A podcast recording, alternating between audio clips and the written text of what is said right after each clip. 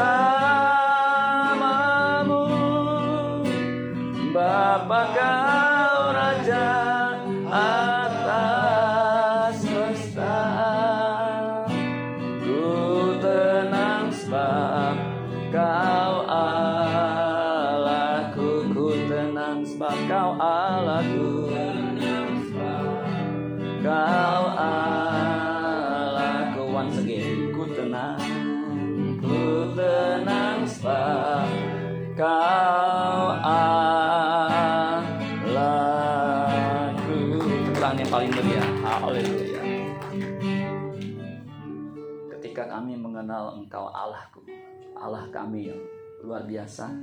Kami akan tenang menghadapi hidup ini Di tengah kesulitan Di tengah penderitaan Di tengah ketidakpastian. Kami memiliki Tuhan yang dahsyat Yang luar biasa Yang senantiasa melindungi Menaungi, mendidik kami Sehingga kami makin hidup berkenan di hadapan Tuhan. Terima kasih Bapak di surga kami sudah memuji, menyembah Tuhan, bahkan menaikkan doa. Baik doa syukur, doa permintaan. Kami percaya Engkau terlebih ingin menjawab doa kami dibandingkan keinginan kami untuk mendapatkan jawaban doa kami Tuhan. Terima kasih Bapak saat ini kami mau mendengarkan firman-Mu. Sebab firman-Mu adalah pelita buat kaki kami dan terang buat jalan hidup kami. Kami buka hati kami buat sabda firman-Mu, jadikan hati kami tanah yang subur. Supaya ketika benih ditabur, dia tumbuh dengan subur, berbuah, berlipat kali ganda 30, 60, bahkan 100 kali lipat. Urapi kami semua, urapi hambamu. Di dalam nama Tuhan Yesus kami berdoa mengucap syukur. Haleluya. Yang percaya diberkati berkata. Amin. Tepuk tangan buat Tuhan Yesus. Silahkan duduk suruh sekalian. Shalom. Shalom. Ya. Apa kabar? Luar biasa puji Tuhan. Kita buka kitab kita dalam Yesaya pasal 40 ayat 16. Ya. Nah, kalau saudara lihat di situ judulnya Allah di atas semua Allah, ya. Allah di atas semua Allah, yaitu Allah kita, Allah Abraham, Ishak dan Yakub. Nah, Yesaya 40 sampai ayat sampai pasal 66 itu bagian kedua dari kitab Yesaya, ya pasal 40 sampai 48 itu tentang keselamatan untuk bangsa yang di dalam pembuangan. Jadi ini berita kelepasan ya. Kabar baik ya, kabar baik. Nah, kita baca satu ayatnya yaitu ayat 16. Dikatakan begini. Libanon tidak mencukupi bagi kayu api. Libanon tuh ada hutan ya yang banyak kayunya. Libanon tidak mencukupi bagi kayu api dan marga satwa. Marga satwa ini binatang tidak mencukupi bagi korban bakaran. Ya, korban bakaran itu butuh binatang yang disembeli dan kayu ya itu untuk membakar korban bakaran namanya korban bakaran ya. Marga satwa tidak mencukupi bagi korban bakaran Nah ini luar biasa ya, ya saya uh, menulis ya ini bentuknya semacam proklamasi ya. juga sekaligus nubuat ya nubuat terjemahan bahasa Indonesia masa kini mengatakan begini semua binatang di hutan Libanon tidak cukup untuk dijadikan korban bakaran pohon-pohonnya terlalu sedikit untuk dijadikan kayu api. Nah, ini lebih jelas. Jadi hutan Lebanon itu binatangnya semuanya ya. Biasa yang dipersembahkan itu kan kalau Musa itu lembu, sapi, ya, kambing, domba. Ya. Nah, ini semua binatang di hutan Lebanon tidak cukup untuk dijadikan korban bakaran pohon-pohonnya terlalu sedikit untuk dijadikan kayu api. Jadi nggak cukup memuaskan ya, uh, hati Allah kalau sekalipun begitu banyak binatang ya untuk dikorbankan sampai kayu yang ada di situ digunakan untuk api untuk membakar nggak akan cukup. Nah, terjemahan firman Allah yang hidup itu juga mengatakan begini. Ya, ini kita beruntung ya dengan ada aplikasi. Satu ayat kita bisa lihat puluhan terjemahan, ya. Seluruh rimba di Lebanon tidak dapat menyediakan cukup kayu bakar untuk korban bakaran yang pantas yang pantas bagi menghormati Tuhan. Dan seluruh hewannya tidak cukup untuk kurban persembahan kepadanya. Nggak cukup. Ya. kayu-kayu yang digunakan juga untuk kayu bakar itu nggak pantas untuk menghormati Tuhan. Nggak cukup. Ya. kalau kita renungkan ya kita renungkan ya. Kan zaman perjanjian lama zaman Musa ya, itu kan Tuhan memerintahkan untuk korban ya, korban bakaran korban keselamatan korban pengampunan. Pendek kata korban-korban itu ketika dibakar ya, baunya harum. Nah, korban sebelum dibakar itu kan disembeli kemudian dipotong-potong kemudian kayu udah disiapkan taruh di atasnya kemudian dibakar. Nah ketika korban daging itu dibakar eh, lemaknya itu harum nah Tuhan mencium bau harum itu dan Tuhan disenangkan ya. Seperti Kain dan Habel Habel itu mempersembahkan korban binatang ya, dan bau harum gitu. Kain mempersembahkan hasil pertaniannya ya. Kalau hasil pertanian kan sayur-sayuran kalau dibakar nggak enak betul nggak? Kalau misalnya daging kambing dibakar saudara aja doyan betul nggak saudara ya nah sebenarnya kenapa sampai sang nabi ini berkata korban bakaran itu tidak lagi pantas tidak lagi uh, memuaskan hati Allah padahal ya, dari kejadian sampai terus Musa ya kalau kita baca di keluaran 29 ayat 18 kemudian haruslah kau bakar seluruh kok domba jantan itu di atas meba, mesbah. Itulah korban bakaran. Suatu persembahan yang harum bagi Tuhan. Yakni korban api-apian bagi Tuhan. Pasti kan ada dua. Udah mati. Mati. Yang hidup mana Pak? Ini. Ah, iya.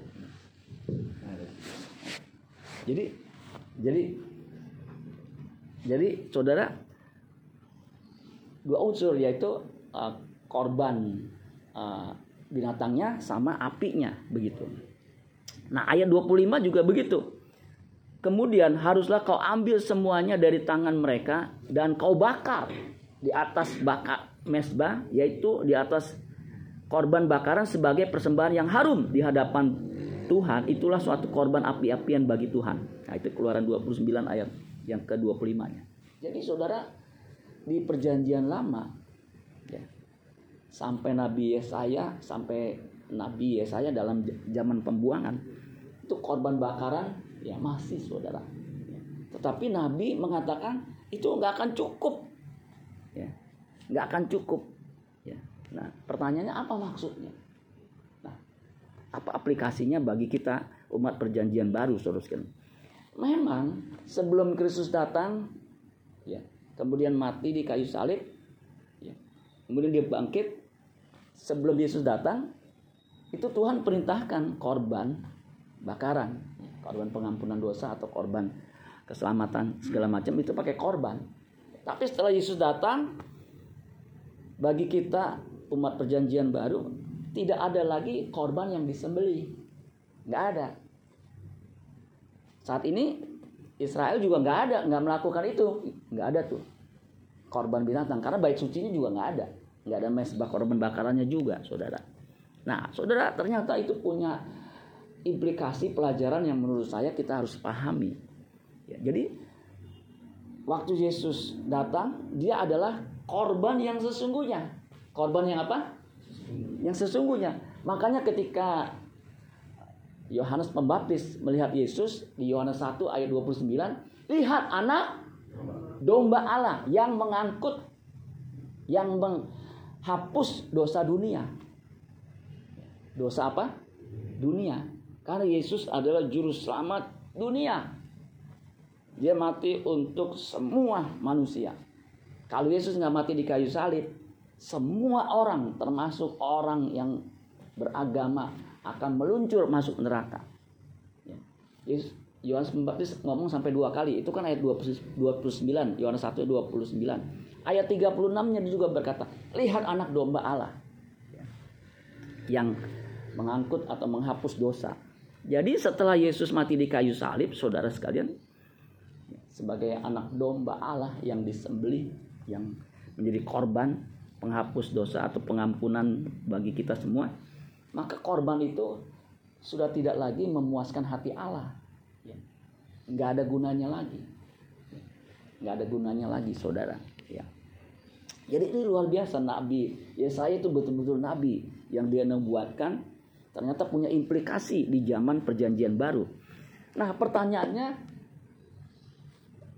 korbannya apa yang menjadi korban persembahan yang berkenan kepada Allah itu apa kan pertanyaan begitu kalau zaman perjanjian lama kan kalau berbuat dosa ya mesti sembeli kambing domba sebagai korban bakaran pengampunan dosa.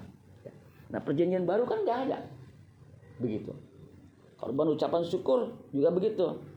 Kambing domba, ya, lembu sapi. Kalau orang susah, burung terkukur, burung merpati, begitu saudara. Ya. Nah perjanjian baru apa saudara? Ya setelah Yesus datang, setelah Yesus mati, Yesus berkata, sudah selesai. Ya. Ternyata kita juga harus tetap memberikan korban. Amin. Ya. Kasih itu berkorban. Kasih itu memberi. Kasih bahasa Yunani-nya apa? A ga p. Ya, kata kerjanya aga pau. Ya. Agapau itu memberi. Makanya kalau ada agapau pasti ada angpau. Betul saudara? Ada agapau, ada angpau, ada bapau. Makanya Yesus punya kasih agape ketika melihat orang banyak ya, yang nggak makan, dia kasih bapau, kasih roti. Begitu saudara. Nah korban apa saudara sekalian sebagai umat yang mengasihi Tuhan? Roma 12 ayat 1 dan 2. Ya. Roma 12 ayat 1 dan 2. Ini ayat terkenal yang ditulis oleh Paulus. Nah saya pelajari Paulus ya. Paulus ini emang luar biasa. Dia itu ahli Taurat. Sarjana mungkin udah S3 kali doktor teologi ya untuk bidang perjanjian lama hukum Torah. Ketika dia bertobat, saudara sekalian dia mengalami pencerahan. Makanya dia berbalik. Saulus menjadi Paulus, menjadi pemberita Injil. Nah, ketika dia bertobat, dia tuh menggabungkan diri dengan para rasul.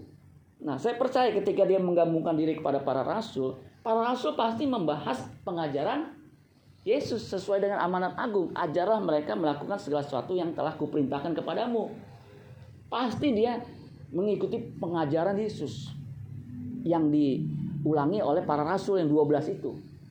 Makanya rasul 12 jadi saling mengingatkan begitu pengajarannya itu.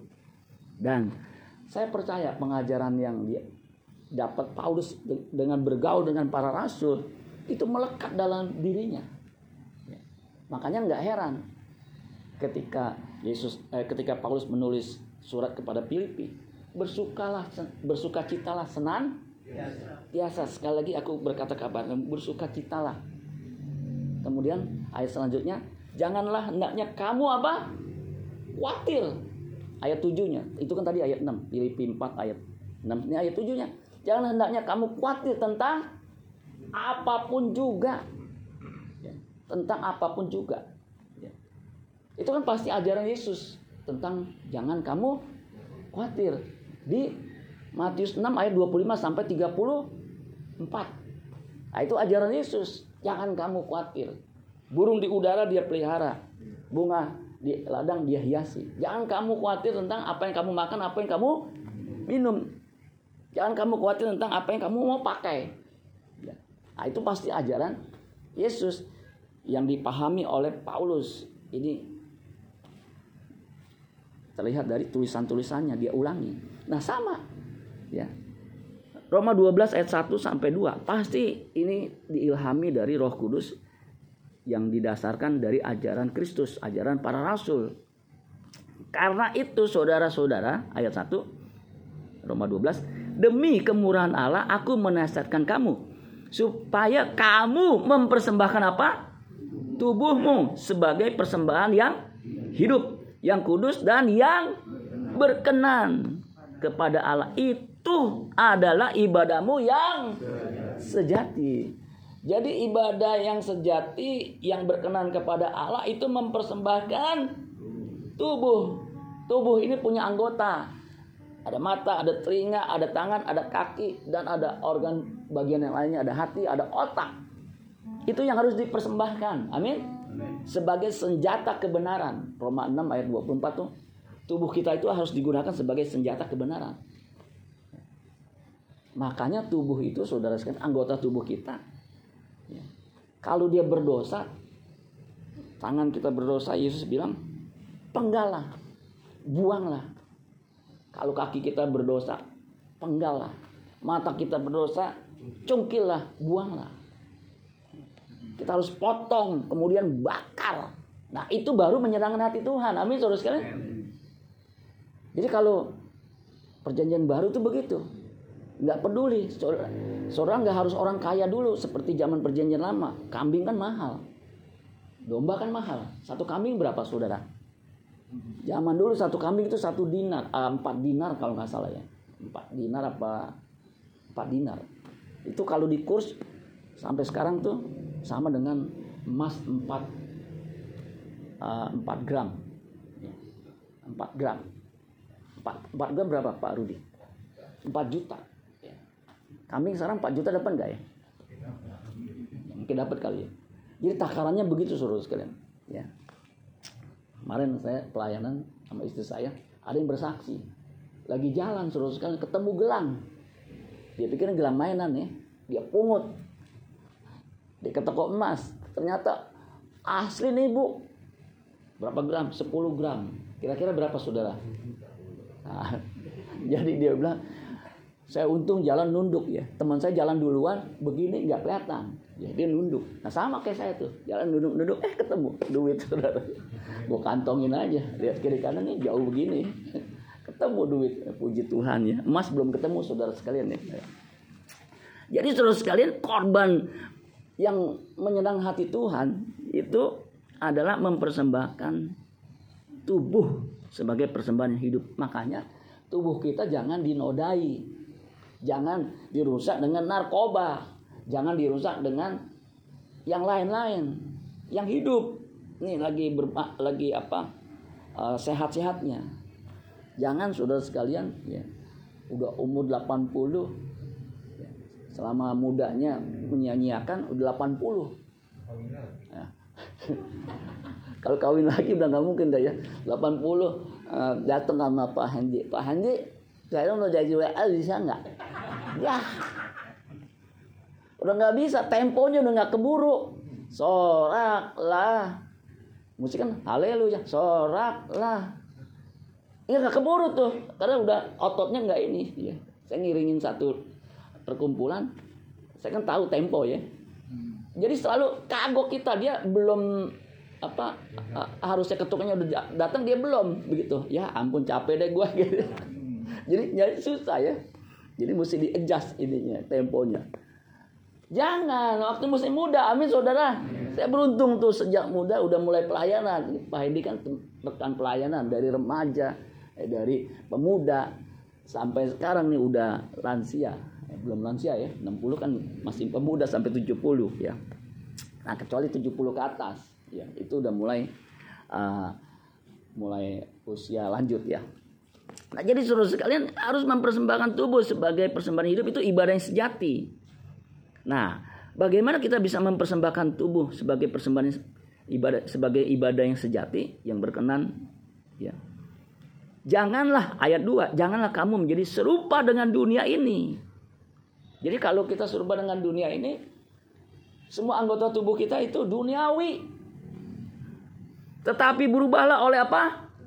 pembaharuan budimu sehingga kamu dapat membedakan manakah kehendak Allah, apa yang baik, yang berkenan dan yang sem sempurna.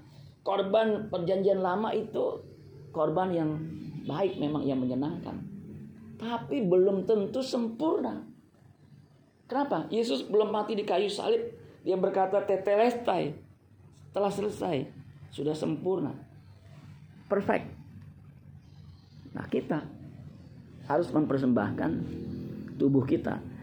Dimulai dari apa? Berubah. Amin saudara sekalian. Jadi yang Tuhan suka itu perubahan hidup kita. Untuk bisa berubah tuh nggak mudah loh. Apalagi perubah otak. Ya, gue memang orangnya begitu. Lo terima aja apa adanya uh, keadaan gue. Ya betul kalau kita udah menikah udah terima aja keadaannya. Ya. Tetapi di hadapan Tuhan keadaan kita harus mengalami perubahan, pembaruan budi. Begitu saudara. Dan kita bisa kalau kita mau. Kalau kita mau belajar. Ya. Bisa. Ya. Jadi apa yang kita harus beli? Kita harus bakar sebagai korban persembahan. Ya. ya tubuh daging kita ini. Apalagi di zaman now, saudara. Ini sulit untuk bisa hidup benar. Sukar. Ya. Pada terakhir akan datang masa yang sukar. Nah masa yang sukar itu bukan sukarnya hidup. Ya memang hidup juga susah, nyari makan juga susah. Ya. Saya bisa ngerti ya, ada orang pas pandemi sulit nyari kerjaan sampai satu tahun kagak bayar kos. Ya kita ulur-ulur, waduh, udah berapa bulan tuh mam? Kita usir gimana? Duh, udah kasih bendera putih, nggak bisa bayar. Ya. Susah nyari duit. Tapi anehnya ada orang yang begitu gampang nyari duit. Pakai HP, tiktokan. Jadi apa namanya influencer. Itu sebulan bisa dapat 450 juta. Saya pelajari gimana tuh ya. Ternyata bisa saudara sekalian. Makanya para yang main ini saudara itu kaya-kaya tuh dari itu saudara. Kenapa? Kalau dia punya subscribernya banyak kemudian sekali nonton ya seribu viewer itu dapat satu dolar. Yang nonton itu 2 juta. Berarti kan 2000 dolar. 2000 dolar kali 15 ribu 30 juta. Satu tayangan. Dia ada 10 300 juta. Ya. masuk akal juga. Kalau 20 hitung sendiri dah saudara sekalian Makanya nggak heran ya para youtuber-youtuber itu begitu mudah dapat duit dia beliin mobil-mobil mewah sekaligus pamer dan uh, punya pamor begitu saudara sekalian. Memang sulit. Tetapi saudara saya beritahu ya kita mungkin boleh kaya ya. Tetapi buat apa kalau kita memperoleh dunia ini tapi kehilangan nyawa mati masuk neraka? Ya. Itu maksudnya jangan begitu masuk neraka itu nggak seperti masuk penjara 10 tahun, 20 tahun, keluar. Nanti memperbaiki hidup. Masuk neraka nggak bisa balik lagi. Makanya mesti serius. Amin saudara sekalian. Orang kalau ngerti kekristenan seperti ini, ya, apalagi sejak muda, dia akan serius. Dia nggak akan sembarangan. Dulu waktu gereja kita masih kecil, itu udah orang. Dia suka konsumsi narkoba dia ngomong sama saya, saya mau bertobat. Oh, ya lu mesti serius. Tapi masih ngulangin lagi. Ada nggak om yang buku yang mesti saya baca? Saya kasih buku. Ya, buku apa saya lupa tuh ya. Buku favorit saya ini nih. Lu baca nih, saya diberkati banget. Lu baca belum? Udah, tapi nggak semua selesai. Baca, saya bilang. Gitu. Akhir saya dengar dia overdosis meot ini juga pasti tahu orangnya nih. Mati suruh sekalian ya ampun. Makanya kalau bertobat jangan setengah-setengah amin. Masih pakai dia ternyata. Bukunya di mana pak? Gua kagak tahu deh gua kagak tagih. Sampai sekarang saudara. Nggak tahu ya bukunya itu. Ya saya beli lagi terpaksa ya. Karena saya suka bukunya itu. Sekarang buku saya dirayapin saudara sekalian. Ya, untuk ada gadget gini mau cari apa pun ada ya. Jadi seluruh sekali yang kita persembahkan itu apa tubuh kita ini. Jangan sampai kita serahkan kepada dunia. Ayat terakhir Efesus 4 ayat 23 sampai 25 20 22 sampai 23. Efesus 4. Dikatakan begini, yaitu bahwa kamu berhubung dengan kehidupan kamu yang dahulu harus menanggalkan manusia lama. Jadi manusia lama dengan segala yang menemui kebinasan dengan segala hawa nafsunya yang menemui kebinasaannya oleh nafsunya yang menyesatkan itu harus ditanggalkan ya supaya kamu diperbaharui atau dibaharui di dalam roh dan pikiranmu. Nah, jadi saudara sekalian, korban yang menyenangkan hati Tuhan adalah ketika ada kesempatan kita berbuat dosa, kita potong itu. Ya. Ada kesempatan berbuat dosa seperti Yusuf, ya, dia tinggalkan dia lari dari dosa itu. Makanya nggak heran Yusuf itu dimuliakan bersama dengan Fir'aun ya, sebagai orang kedua, saudara. Karena Tuhan pakai, Tuhan suka dengan Yusuf. Ya. Anak-anak muda yang menjadi seperti Yusuf ini jarang, saudara. Boro-boro goda tante, ya. malah dia menggoda tante. Jadi di, bukan digoda tante, malah dia menggoda tante.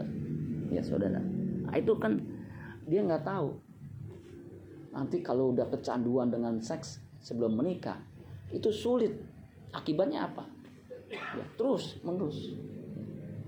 Ya akan binasa ya. Biar kita boleh mempersembahkan tubuh kita sebagai persembahan yang hidup yang kudus dan yang berkenan kepada Allah. Amin buat firman Tuhan. Tepuk tangan buat Tuhan Yesus